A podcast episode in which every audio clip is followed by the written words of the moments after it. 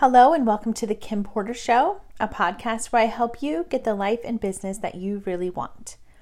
To be successful, you must first define what success means to you and use it as a guiding light for every decision that you make. Is it money? You want to build your personal wealth.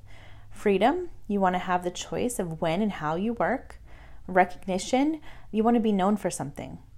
For me, it's freedom the freedom to be creative and to work around my children's schedules so that I'm home, that I'm home with them. In 2015, I booked 50 weddings for my makeup artistry business, and I was either constantly at work, on my phone, or on my computer. My definition of success is freedom, and I felt anything but free. If we're not clear about what we truly want, we may find ourselves living someone else's dream or striving for something that means very little to us, leading to disillusionment and burnout. How do you define your success?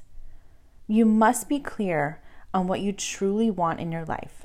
Write down everything you want the family, the house, the car, the money.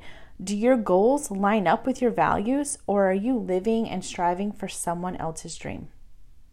This exercise that I call vision mapping is mind dumping everything you want in your life but also writing down how you will feel when you achieve it to make sure that your goals and your values align.